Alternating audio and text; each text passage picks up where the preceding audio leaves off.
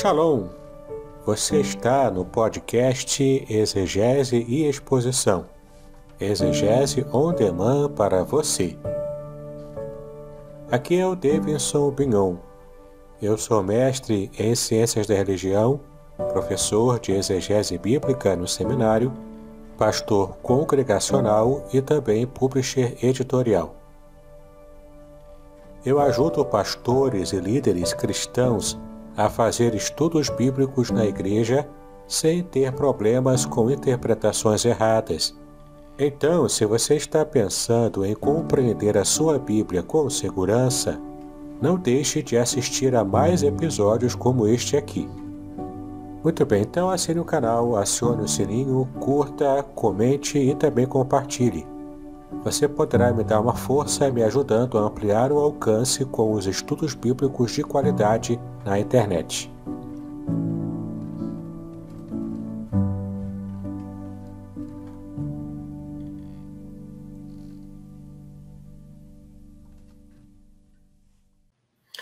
Olá, queridos, bom dia! Hoje, quarta-feira, 21 de dezembro de 2022. Olha aí, já estamos caminhando para o final de 2022. Que bom, que bom saber disso, que bom viver esse momento, né? Já já nós estaremos liberando aí, né, a nossa live de hoje com o pastor Davidson, que vai encerrar aí uma série de reflexões com base no livro de Abacuque, né? A esperança a esperança em Abacuque, a esperança renovada em Abacuque. Já, já, já, já estaremos aí com ele. Vale a pena, vale a pena ressaltar e deixa eu mostrar aqui para os irmãos, olha, já, já estamos aí, é, o pastor Davidson mandou, né, liberou mais alguns exemplares aí, né, desse livro chamado Revelações Originais do Salmo 23, eu quero já aproveitar e fazer essa propaganda aí, ó. Essa propaganda aí. Se você ainda não tem, vale a pena ter, ó, Revelações Originais do Salmo 23, do pastor Davidson Bignon, ok? Ele aí escreveu muito bom esse texto, muito bom esse livro ele, além né, de trazer o conteúdo, ele tem aí, deixa eu ver se eu consigo colocar aqui, ó, imagens, né? Ele vem, ele faz a tradução direto aí do hebraico, para que nós possamos aprender. Deixa eu ver se tem mais. Ah, aqui, ó. Olha que legal, olha só que legal, que legal, ó, ó. Então, fica aí a dica, fica aí a sugestão né? Se você puder adquirir esse livro, eu tenho certeza que esse livro aí vai muito te edificar. Tá bom? Pastor Davidson, revelações aí originais do Salmo de número 23, ele traduz direto do hebraico. E, sem demorar, eu quero convidar o pastor Davidson para que esteja aqui conosco, afinal de contas já são sete horas da manhã, né? Deixa eu chamar aqui, pastor Davidson, não vai embora não, volta. Ah, ele, ele Bom dia, pastor Davidson, tudo bem? Bom dia, pastor Aderson, bom dia a todos. Que Deus nos abençoe nesse dia maravilhoso de hoje. Joia, joia, bom dia mesmo. Aqui, essa noite caiu um pé d'água, mas graças a Deus está tudo tranquilo agora. Vamos orar e depois que orar, nós já vamos liberar para o pastor Davidson, né, está aí é, trazendo as reflexões, né, com base em Abacuque, que espera renovada em Vamos orar? Deus, obrigado esse dia, por essa quarta-feira, a vida do teu servo, pastor Davidson. Obrigado por aqueles irmãos que irão se conectar daqui a alguns instantes, outros que já começam. Que o Senhor possa nos abençoar, abençoá-los, que o Senhor fale profundamente ao nosso coração nessa manhã. É a minha oração, em nome de Cristo Jesus. Amém. Pastor Davidson, fique Amém. à vontade. Obrigado, meu querido. É, eu vou tentar terminar também um pouco antes, porque eu tenho uma mensagem de Natal já gravada, que se possível eu queria colocar aqui no final. Okay. Uma mensagenzinha curta de Natal, para desejar, né, já que estamos no final do ano, já chegando no próximo do Natal, Então, se, se for permitido, eu vou, pretendo colocar, tá bom? Sim, combinado. Deixa eu colocar aqui. Compartilhar tela. Compartilhar também o áudio, né? Para então depois eu colocar aqui. Deixa eu colocar aqui. Muito bem. Muito bem, já estamos aqui com a tela online aqui com a tela. Deixa eu só abrir tudo aqui. Muito bem, estamos aqui no capítulo 3 de Abacuque agora.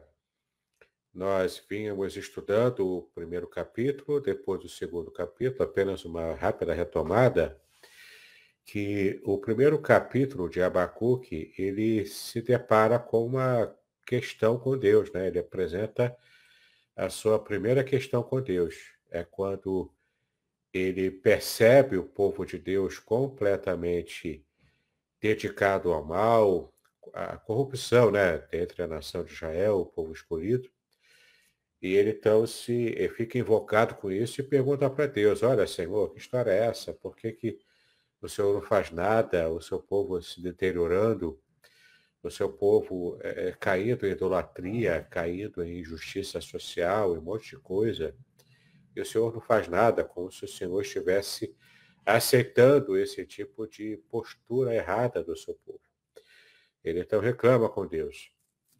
Então Deus responde a ele, olha, eu estou aberto, eu estou vendo tudo, eu estou no controle de tudo e já preparei um povo para corrigir a nação de Israel, o povo da Babilônia, que invadirá Israel e Israel irá cativo. Então, o primeiro capítulo termina com Abacuque fazendo a sua segunda queixa. Mas como assim o Senhor quer consertar o seu povo trazendo um povo pior do que ele, né, para poder trazer, para poder trazer conserto, para poder consertar. Então, como assim? Não estou entendendo essa essa forma que o Senhor escolheu para consertar o seu povo. E o primeiro capítulo termina assim. Quando ele diz né, que vai ficar na torre de vigia esperando a resposta de Deus. Que é o que acontece né, no capítulo 2 ele estando lá na torre de vigia, ou seja, atento, preparado para receber a resposta, Deus então responde pela segunda vez e fala que ele controla tudo, ele está no controle de tudo, que inclusive a própria Babilônia, que era soberba, Nabucodonosor, que era soberbo, uma hora ele também responderia a Deus, ele também traria ao Senhor a, a as contas né, daquilo que ele, que ele estava fazendo. Então, assim terminamos o capítulo 2 com Deus respondendo. E então, capítulo 3, como veremos agora, vemos a oração de Abacuque. Vemos uma, uma parte poética do seu livro, que é a parte final e a parte do arremate. Vamos fechar com chave de ouro, né, o clímax, na verdade, de todo o livro de Abacuque, como nós vimos, né? O Abacuque não fala de Deus para o povo diretamente, mas ele se queixa contra Deus, já que Deus havia revelado a ele como estaria resolvendo o problema da nação de Israel, a corrupção da nação de Israel. Né? Bom, então, o capítulo 3 de Abacuque, nós estamos aqui na nova versão transformadora, como temos trabalhado nela desde o começo. E aqui diz, ó, o profeta Abacuque entoou esta oração. Esta oração, né? E aqui temos uma notinha aqui, o hebraico acrescenta conforme Sijonote, provavelmente uma indicação de arranjo musical para a oração. Né? Então, ele faz essa oração com um arranjo musical, provavelmente de fundo, tocado talvez com uma harpa, né, que era um era um instrumento muito comum na época, né, que era bem suave também. Muito bem, então aqui no versículo 2 ele diz, ouvi a teu respeito, Senhor, estou maravilhado com as tuas obras. Neste momento de tanta necessidade, ajuda-nos outra vez, como fizeste no passado. Em tua ira, lembra-te de tua misericórdia. Veja que interessante o que ele diz aqui, né? Ele disse que ouviu a respeito do Senhor, ou seja, ele ouviu a resposta de Deus, o que o Senhor estaria fazendo para consertar Israel e depois também indicaria sobre a própria Babilônia, é, tudo que o Deus estava permitindo que Babilônia fizesse, né?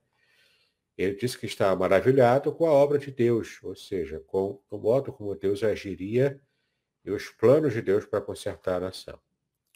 Neste momento de tanta necessidade, ou seja, da, da iminência, a iminente invasão da Babilônia, que ainda não tinha chegado, mas estava próximo, né? Ajuda-nos outra vez, como fizeste no passado. Aquele pede para que Deus estivesse agindo hoje ou no futuro próximo, né, com a invasão da Babilônia,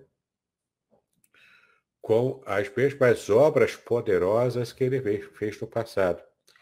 E aqui ele está se referindo, naturalmente, ao cativeiro imediato, ante, imediatamente anterior, que é o cativeiro egípcio, quando Deus liberta o povo com mão forte. E aqui temos uma diferença muito grande, apesar desse pedido de, de Abacuque, né? Por quê? Porque o povo é, de Israel ficou escravizado no Egito não por pecados dele. Talvez, se você pensar como pecado, apenas a questão da acomodação numa terra estranha, né? Porque através de José e sua família, a nação de Israel foi ficando lá, e a história, inclusive, se refere a isso. A história diz, fala sobre a dinastia Ixo, dos Ixos, né? A dinastia Ixa, que era o povo, é, é, o povo de Israel que estava ali vivendo no Egito, através de José, a partir dele, juntamente com a nação. E o povo foi ficando por ali. Só que o Egito não era a terra prometida. A terra prometida era Canaã, sempre foi. E o povo se acomodou durante é, muito tempo ali, né? durante milênios, talvez ali.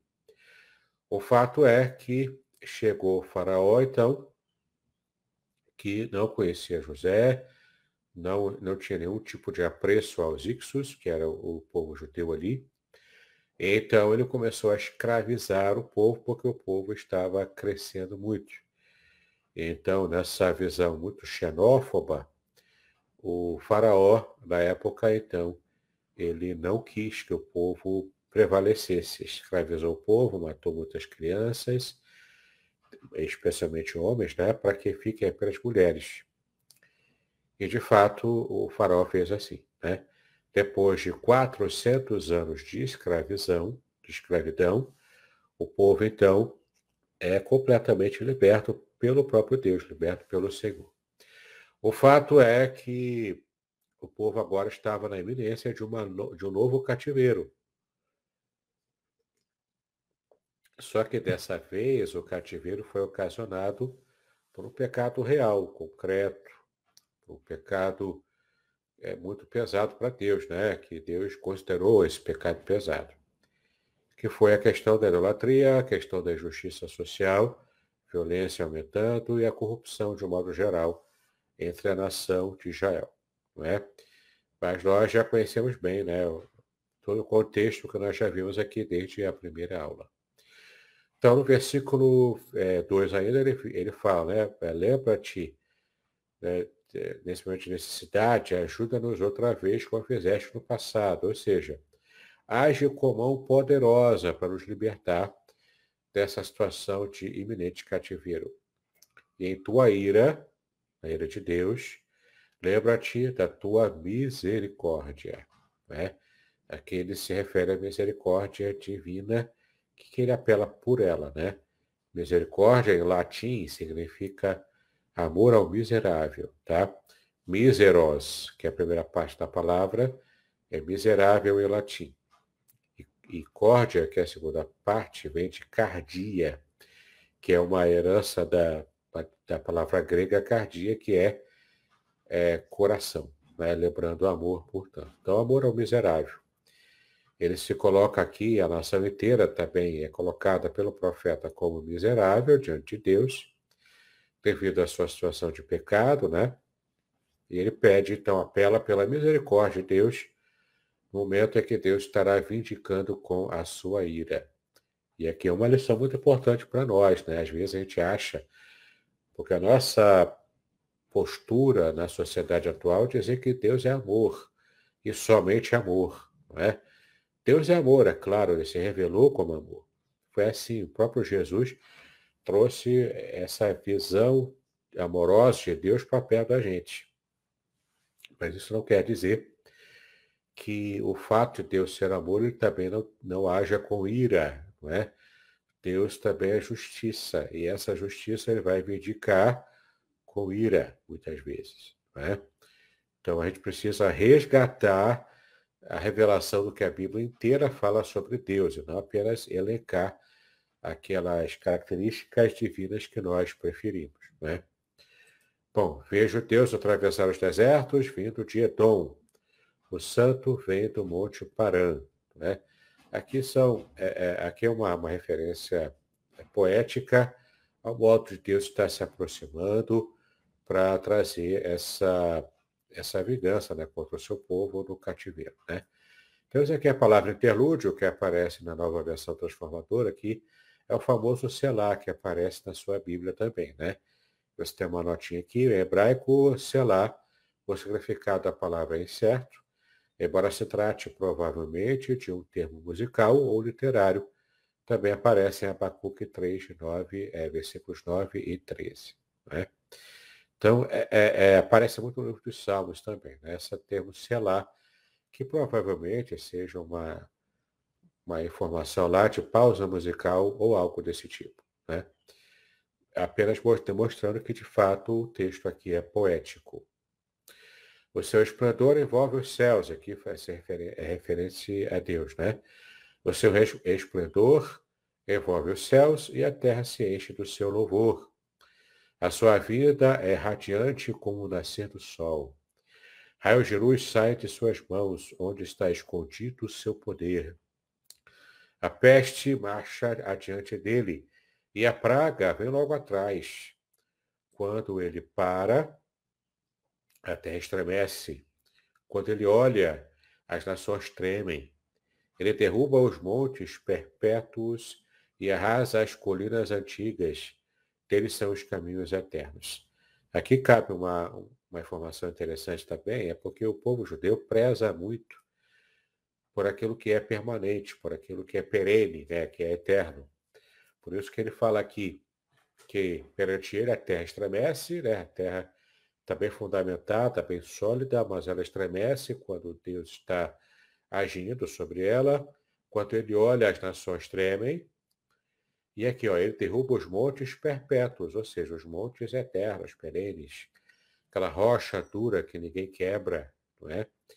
E arrasa as colinas antigas também, né? Aquelas colinas também tão antigas quanto essas, esses montes perpétuos.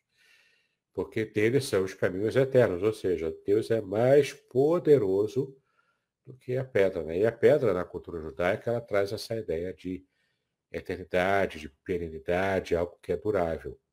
Por isso que é, o povo judeu, por exemplo, quando é, vão para os cemitérios judaicos visitar os seus mortos, eles não colocam flores, eles colocam pedras em cima das lápides, né, do, lá do, do mausoléu, quando tiver, né, e também das lápides do cemitério. Porque a pedra simboliza algo que é o amor, o sentimento que é eterno, que é permanente. Então é muito comum você ir, por exemplo, em um cemitério em Israel e ver uma, um túmulo lá cheio de pedras em cima. Quanto mais pedra, melhor. Porque isso simboliza que muita gente sente o amor e a saudade perpétua desse ente querido que partiu. Né? Então, é, isso é cultural para eles. Versículo 7. Veja o povo de Cusã em aflição e a nação de Midian treme de terror. Né? Só que as os povos pagãos ao redor de Israel. E aqui Deus está não apenas abalando Israel propriamente, mas também os povos pagãos em seu derredor, porque Nabucodonosor estava avançando e não pouparia nenhum povo. Né? Versículo 8. Foi com ira, Senhor, que feriste os rios dividiste o mar? Estavas furioso com eles? Não. Vinhas com as tuas carruagens vitoriosas. Né?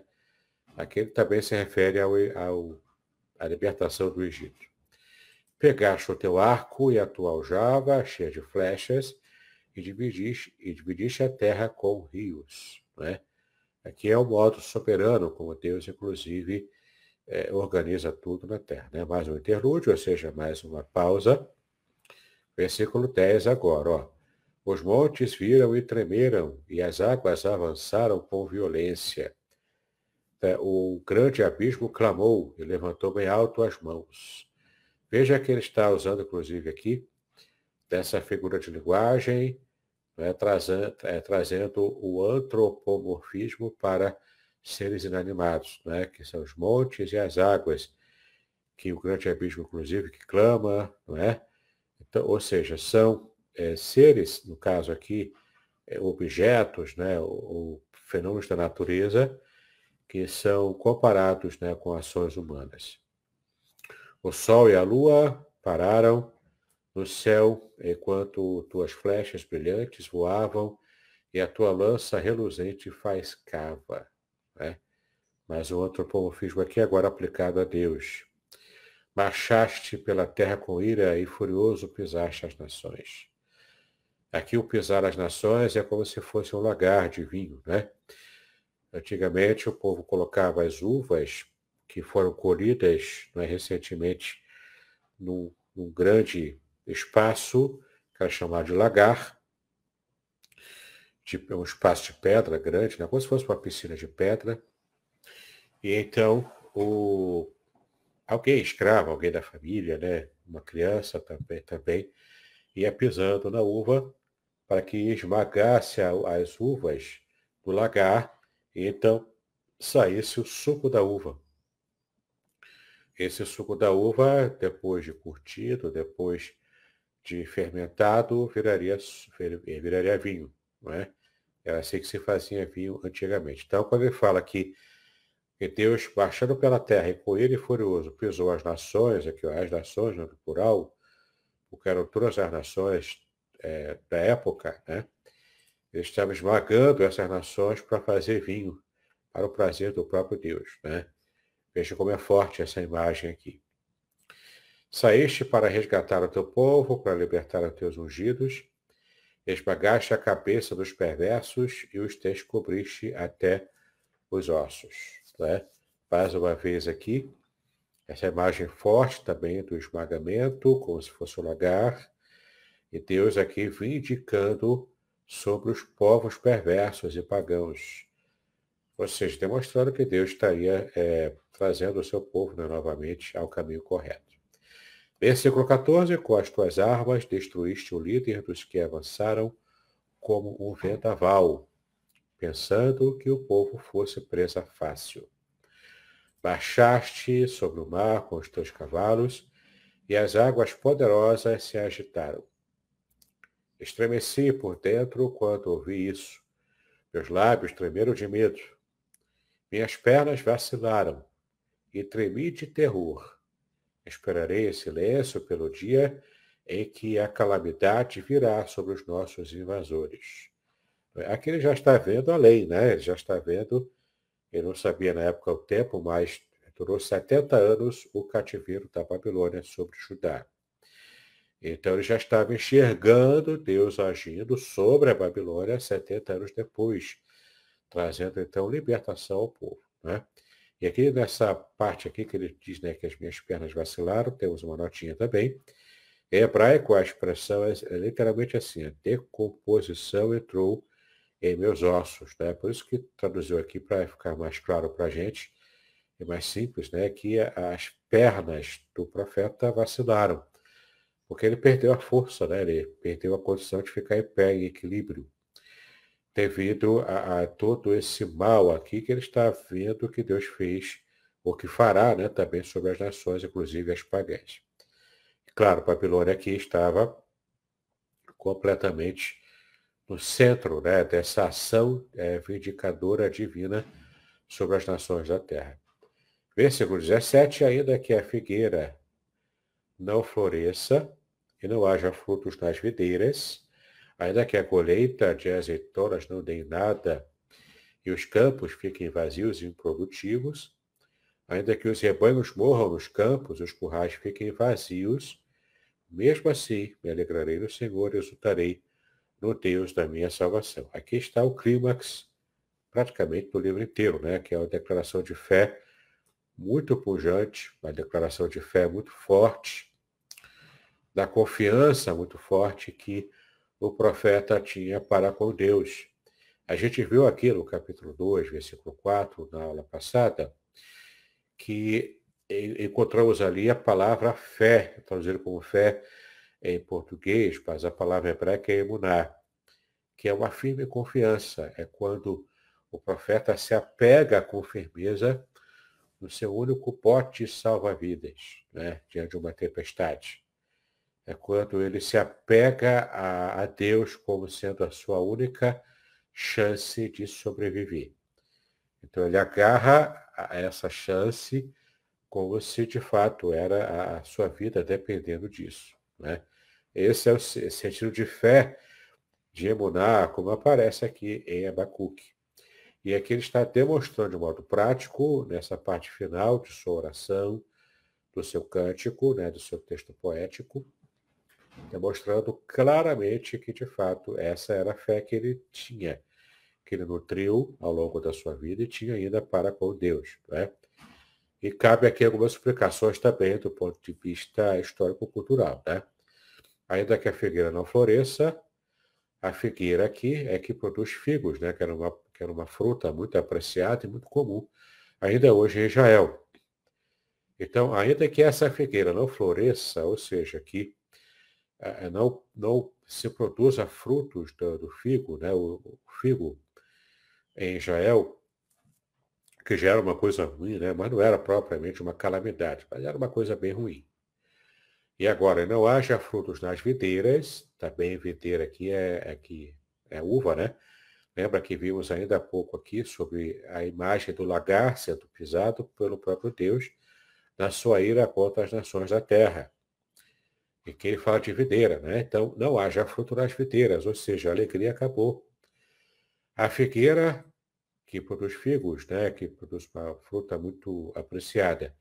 E a videira, que produz também uvas, né, com frutos eh, também apreciados, e o vinho, símbolo da alegria, da felicidade, tudo isso desapareceu.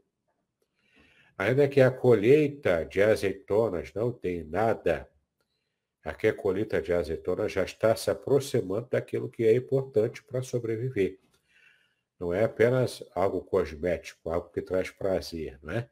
mas aqui já está se aproximando de um produto necessário e essencial para a vida naquela época. A azeitona produzia o azeite, que é, é, estava é, permitindo que se é, produzisse ali alimento, fizesse bolos e também acendesse a, a lamparina, né? acendesse a lâmpada. Sem azeite, a vida ficaria praticamente impossível também. Então, ainda que a colheita de azeitonas não dê nada, e os campos fiquem vazios e improdutivos, aqui agora o campo geral, né? envolvendo inclusive os grãos, como milho, como é, é, trigo e outros grãos também muito apreciados lá. Né? Então, é, os campos fiquem vazios e improdutivos, e ainda que os rebanhos morram nos campos, ou seja, numa cultura agropecuária, isso aqui era a calamidade. Né? Sem produto da terra, sem rebanho para poder colher a lã, para poder comer carne, e os currais fiquem vazios, sem nenhum tipo de animal né, nos currais, sem inclusive as ovelhas. Podcast Exegese e Exposição Exegese on demand para você.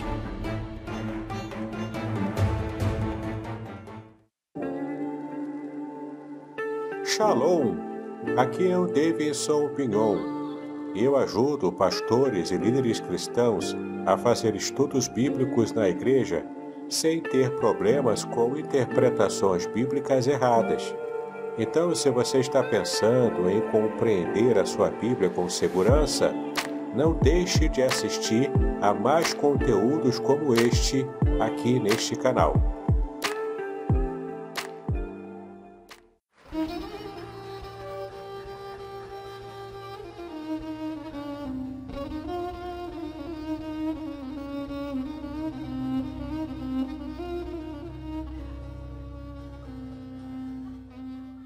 Shalom!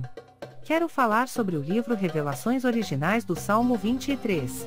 Nesta obra, o reverendo Davidson Bignon nos convida a minerar pepitas de ouro escondidas no rico solo do Salmo 23.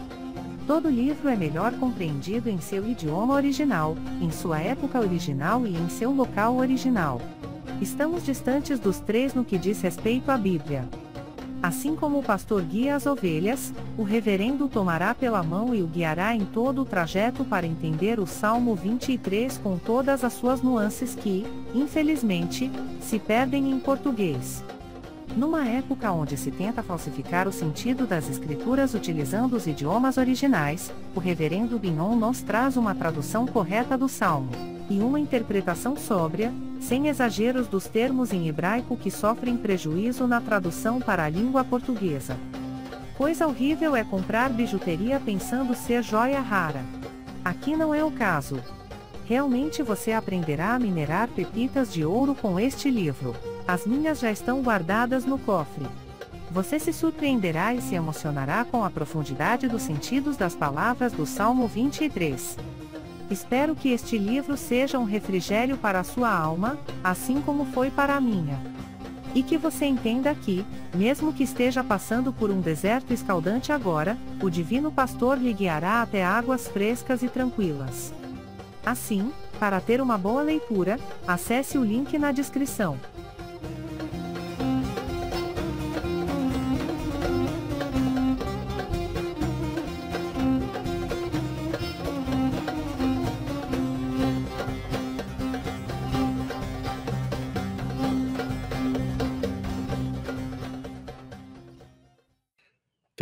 Olha aqui a descrição que ele está fazendo. Ele está descrevendo aqui um contexto de pura calamidade, de completa desolação sobre Israel. Né? Ainda que acontecesse isso na hipótese, e de fato não era uma hipótese impossível, porque como acontecia? Babilônia estava invadindo os povos. Tudo o que o povo produzia tinha que dar o dízimo para o povo conquistador, ficar com um pouquinho apenas para a própria subsistência. Então, se os campos aqui produzissem, ia para a Babilônia. Cada colheita dessa aqui ia a maior parte para a Babilônia. Os rebanhos também, o produto dos rebanhos, o leite de cabra, o queijo, a, a lã, a própria carne, ia tudo para a Babilônia. Muito pouco disso ficaria para Israel porque ele passaria a ser o povo escravo, escravizado pela Babilônia. Entendeu? Por isso que ele está escrevendo aqui uma cena de calamidade total, uma desolação sobre Israel. E é o que de fato aconteceu. Né? Mesmo assim, mesmo assim, em toda essa situação caótica, me alegrarei no Senhor. Alegrar-se tem a ver com o sentimento do coração. Não é do tipo assim, ah, é, por favor, você está triste, está em depressão, você precisa se alegrar. Então, no passe de mágica, a pessoa muda a cabeça e se alegra. Não é assim que funciona. Você, você provavelmente sabe disso. Diante desse caos total aqui, ele declara que vai se alegrar no futuro. Pelo caos, porque ele é masoquista, não estava sofrendo em angústia por causa desse caos iminente. Por que, que ele diz que se alegrará no Senhor? Ele fala isso por causa da revelação que ele recebeu de que Deus está no controle de tudo, inclusive ele traria vingança sobre a própria Babilônia depois. Então, a sua confiança, a sua firme confiança em Deus, que é a sua fé, faz com que ele tem o seu sentimento modificado.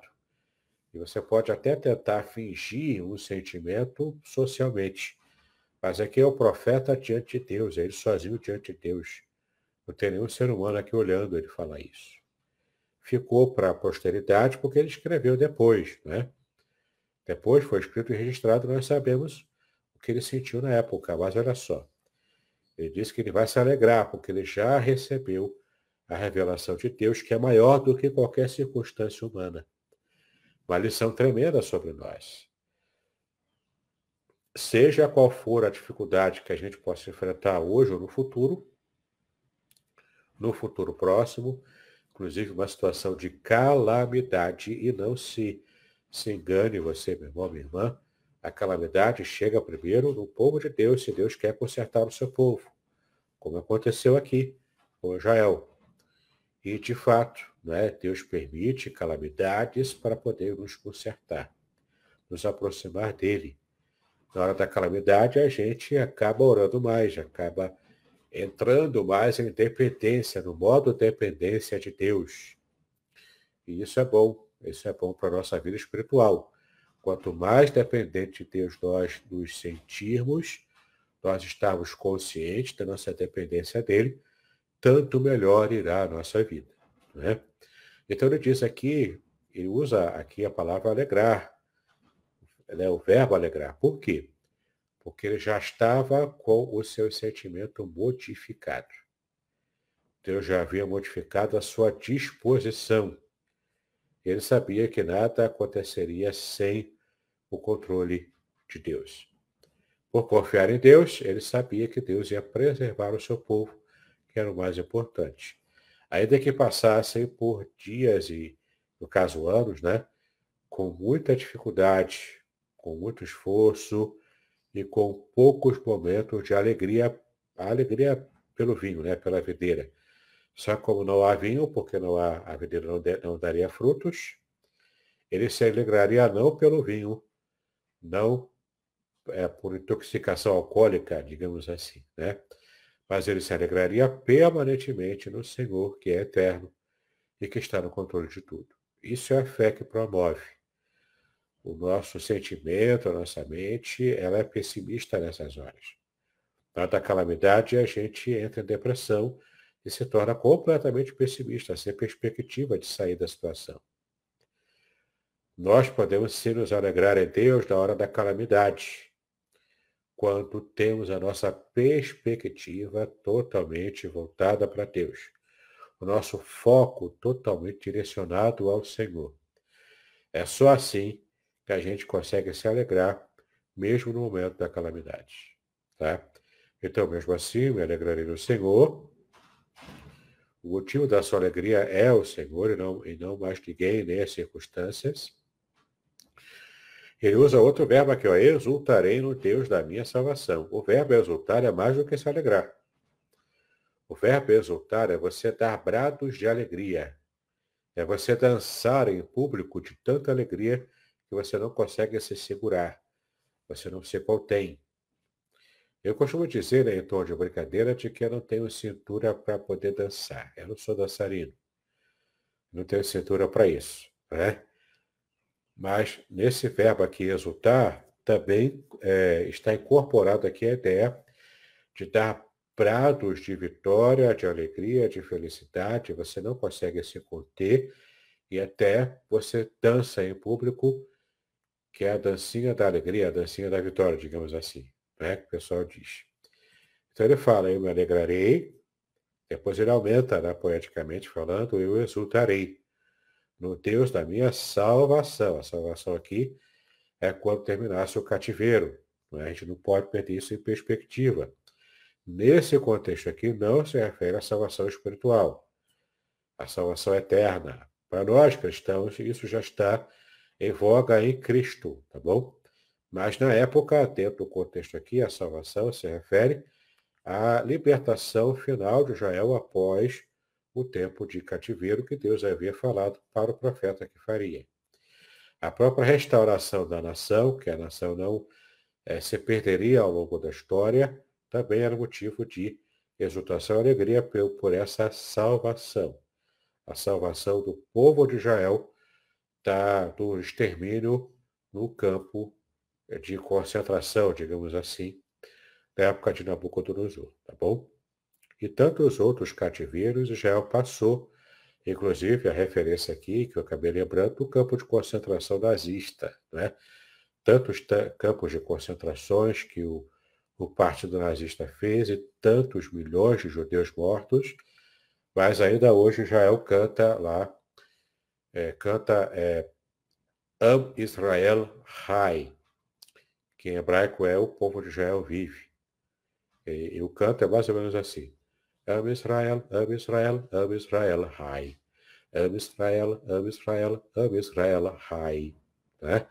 É essa música que eles cantam. Ainda hoje eles cantam assim, dançando em praça pública, no meio da rua, fazendo aquela roda típica dos judeus e pulando e dançando, cantando essa música. Né? Deus é fiel, ele cumpriu a sua promessa. Se ele cumpriu a, a sua promessa no passado, nós, hoje aqui no Brasil, que servirmos a ele, que é, é, esperamos talvez dias difíceis no futuro próximo, Deus está conosco. E essa é a palavra que eu quero deixar para você, meu irmão, minha irmã. Deus está com você. Não importa a calamidade que você enfrente ou enfrentará. Confia em Deus, segura-se nele. Como aquela, aquele canto que cantamos, né? segura na mão de Deus e vai. De fato, é, permaneça fiel a Deus, ao Deus que te sustenta, que te salva, que te abençoa. E mesmo na calamidade, se alegre em Deus e exulte em Deus. Ele te dá motivo para isso para alegria e exultação. Você não precisa ficar depressivo depressiva. Você não precisa cair em depressão. Mas você pode se levantar e dizer: Não, Deus vai me preservar, Deus vai me abençoar. E claro, você vai fazer a sua parte. Vai trabalhar, se for o caso de crise financeira, você vai é, cuidar da sua saúde. Se tiver, se for problema de saúde de algum parente, você vai ter todo cuidado, orar muito por essa pessoa, se for o caso de internação no hospital, por exemplo, algo assim, ou mesmo situação de luto, Deus está no controle de tudo. Nada escapa ao controle total, soberano, todo-poderoso do nosso Deus. Tá? Guarde isso no seu coração. Alegre-se e exulte em Deus. Deus está no controle da sua vida. Amém, amém, meu irmão, minha irmã? Guarde isso no seu coração. Versículo 19, para a gente terminar então. O Senhor soberano é a minha força. Olha que declaração, né? Ele é a minha força. E claro, o Senhor soberano é mais forte do que Nabucodonosor.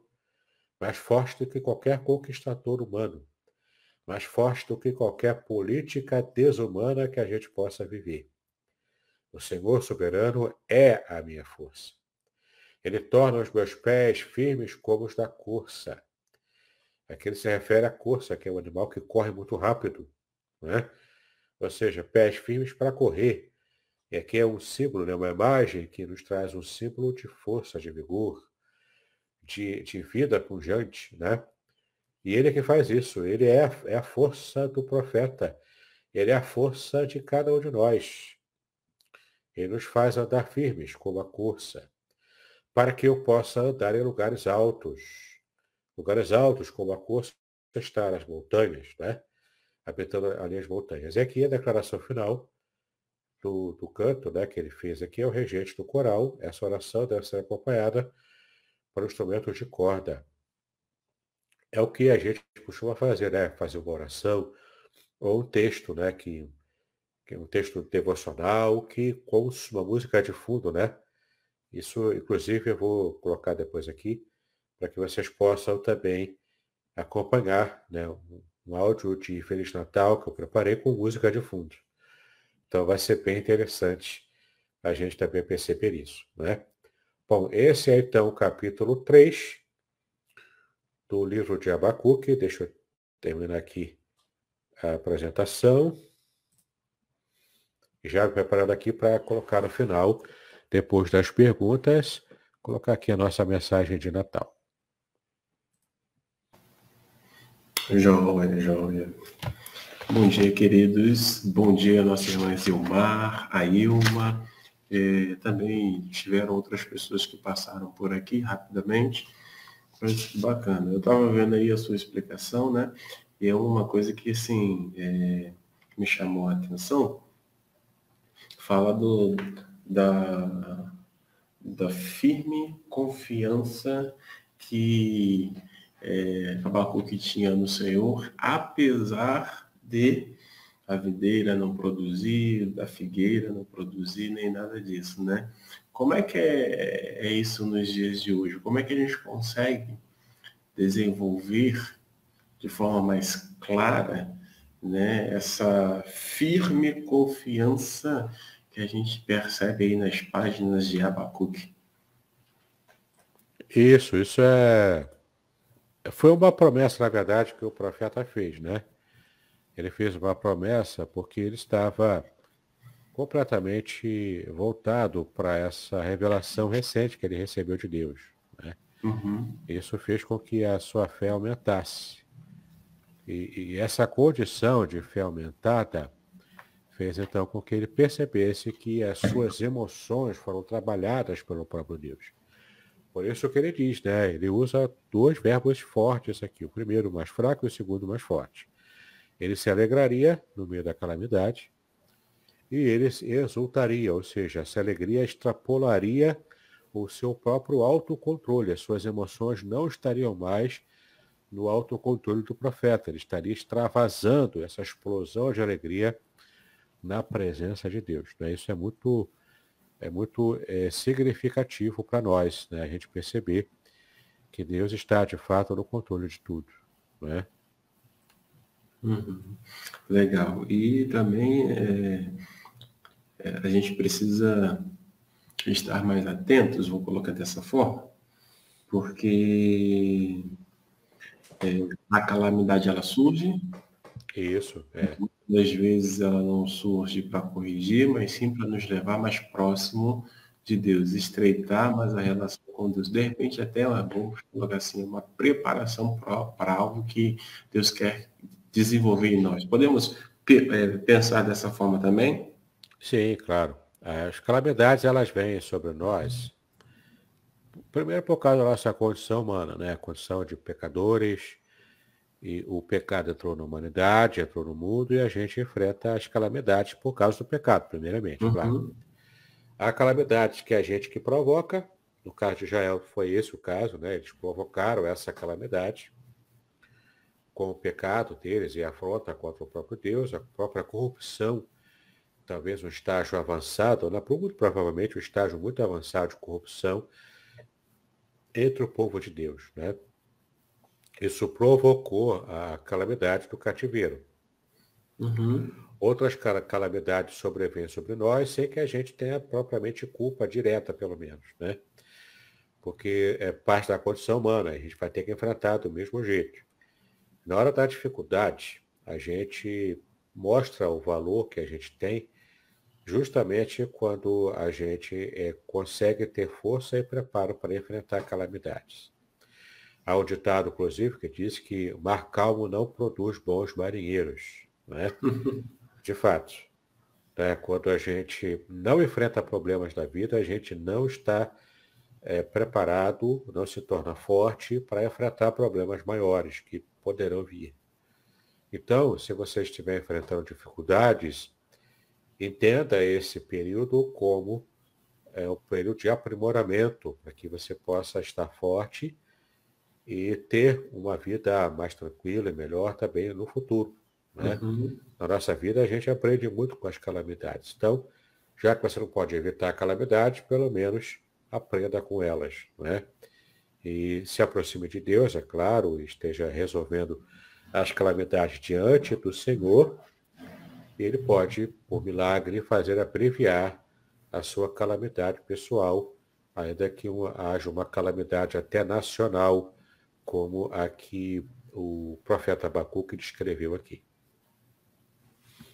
Show, show.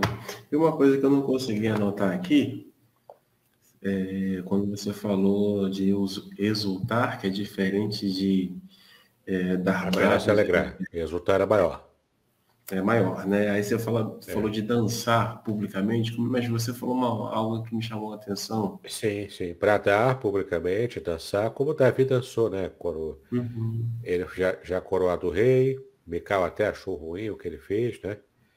Porque ele dançou, tirou a camisa assim, né? Tirou a parte de cima da roupa, né? Não existia camisa na época, era, era vestidos.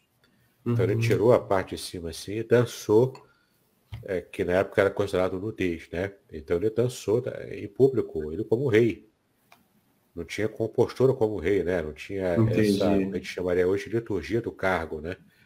Não tinha isso não. Davi era espontâneo. Ele fez o que, o que sentiu. Aquilo era um exemplo de exultação.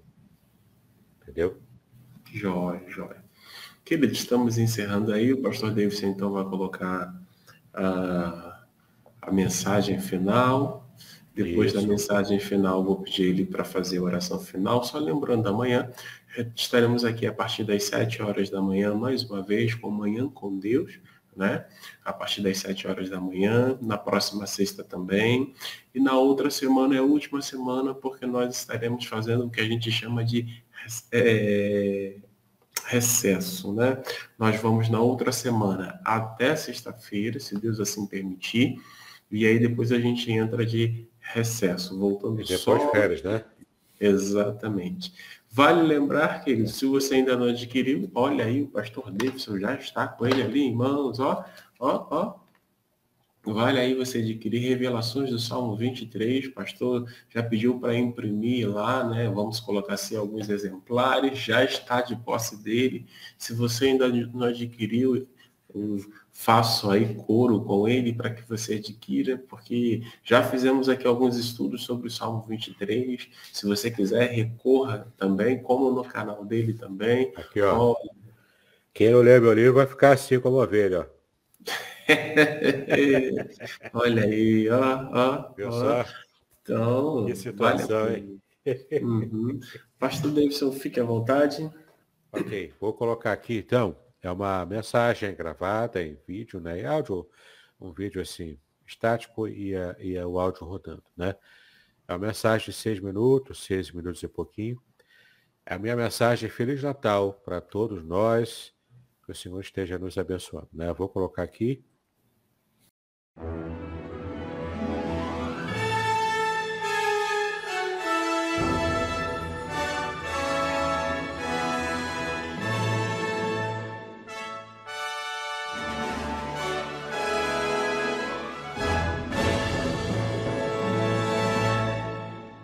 Shalom, aqui é o Davidson Bignon.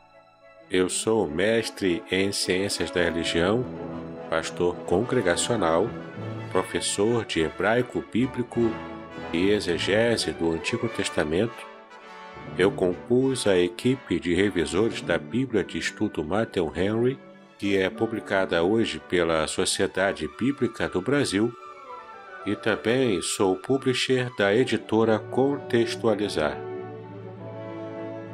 Você está no episódio especial do podcast Exegese e Exposição Exegese on Demand para você. Fique agora com a mensagem especial de Natal.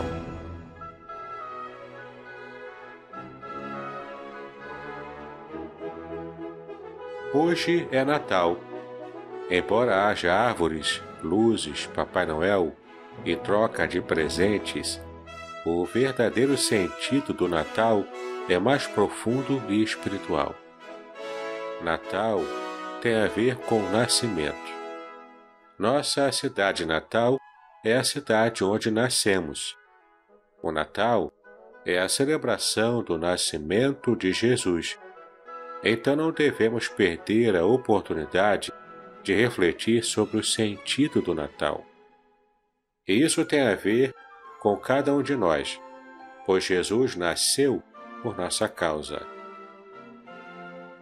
Vamos dedicar agora alguns minutos exclusivamente a Ele, que veio ao mundo para que a nossa vida seja de verdade, plena e satisfatória. Ele disse um dia o seguinte: Eu vim para lhes dar vida, uma vida plena, que satisfaz. Essa palavra Jesus disse em João capítulo 10, no versículo 10. Bom, os evangelhos contam a história de Jesus. Lucas faz uma das narrativas mais completas dos fatos que envolveram o nascimento de Jesus.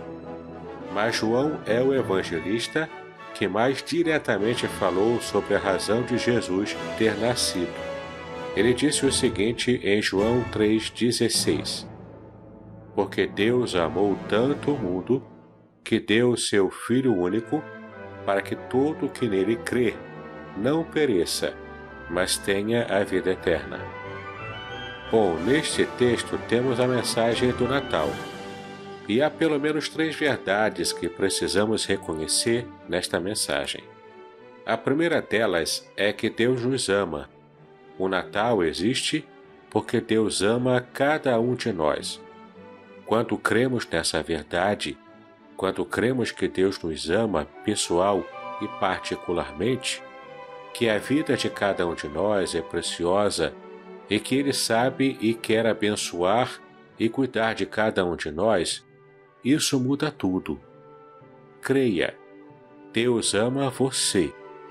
Mesmo que enfrentemos dores, perdas ou as coisas ficam cada vez mais difíceis, mesmo que pessoas nos firam, sim, Deus nos ama. A segunda verdade é que Deus tem salvação para nós. Todos nós precisamos ser salvos por Deus. A salvação é um reencontro com a vida, com o propósito de nossa existência. Salvação é perdão concedido por Deus, pois somos pecadores. Salvação é ser transformado e aperfeiçoado por Deus. Salvação é paz, é a certeza de que estamos eternamente seguros. É estar pronto para o fim da jornada e não temer a morte. A salvação está em Jesus. A salvação é Jesus. Ele é o Salvador. Pela fé nele, somos salvos. Salvação é vida de comunhão permanente com Deus. E a terceira verdade é que podemos crer e ser salvos. Todos podemos crer e receber salvação. Não se trata de um momento, mas de uma nova vida. Mesmo com dúvidas, podemos crer. Mesmo fracos, podemos crer. E se nos falta fé, podemos pedir a Deus ajuda para crer. Devemos declarar com os nossos lábios a nossa fé e em nosso coração confiar no Senhor. E então ser agradecidos porque Deus nos ama e nos deu Jesus, o Salvador. Isto é o Natal. Sim, hoje é Natal. E Natal significa encontro com Deus e com as pessoas, porque Ele nos amou e mandou que nos amemos uns aos outros. É tempo de perdoar e ser perdoado é tempo de reconciliação. Jesus nasceu em Belém, mas nasce na gente também. E isso muda tudo. Obrigado, Jesus, por nascer em nossos corações. Feliz Natal e um próspero Ano Novo. Paz e bênçãos sobre a sua preciosa vida.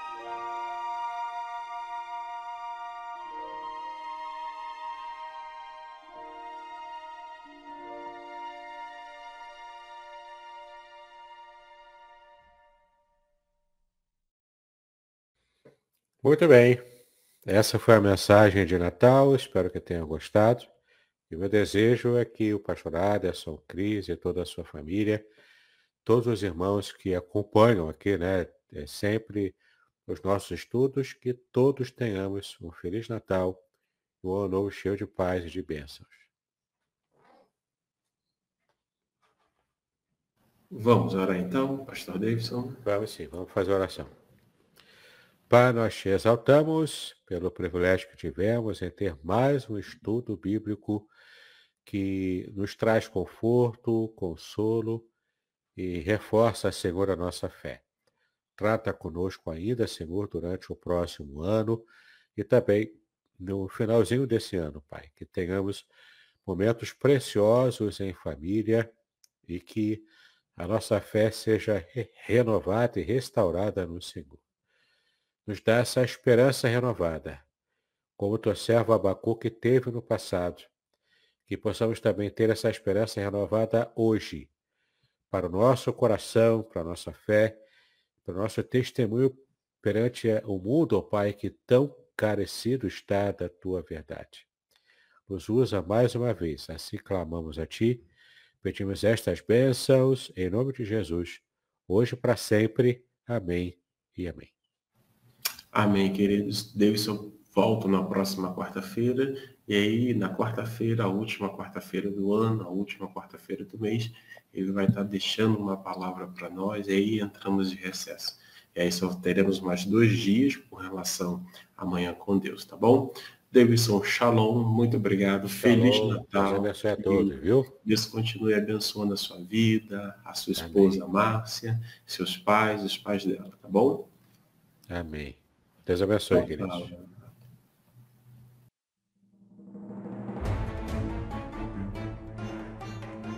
Muito bem, agora eu gostaria de ver a sua participação.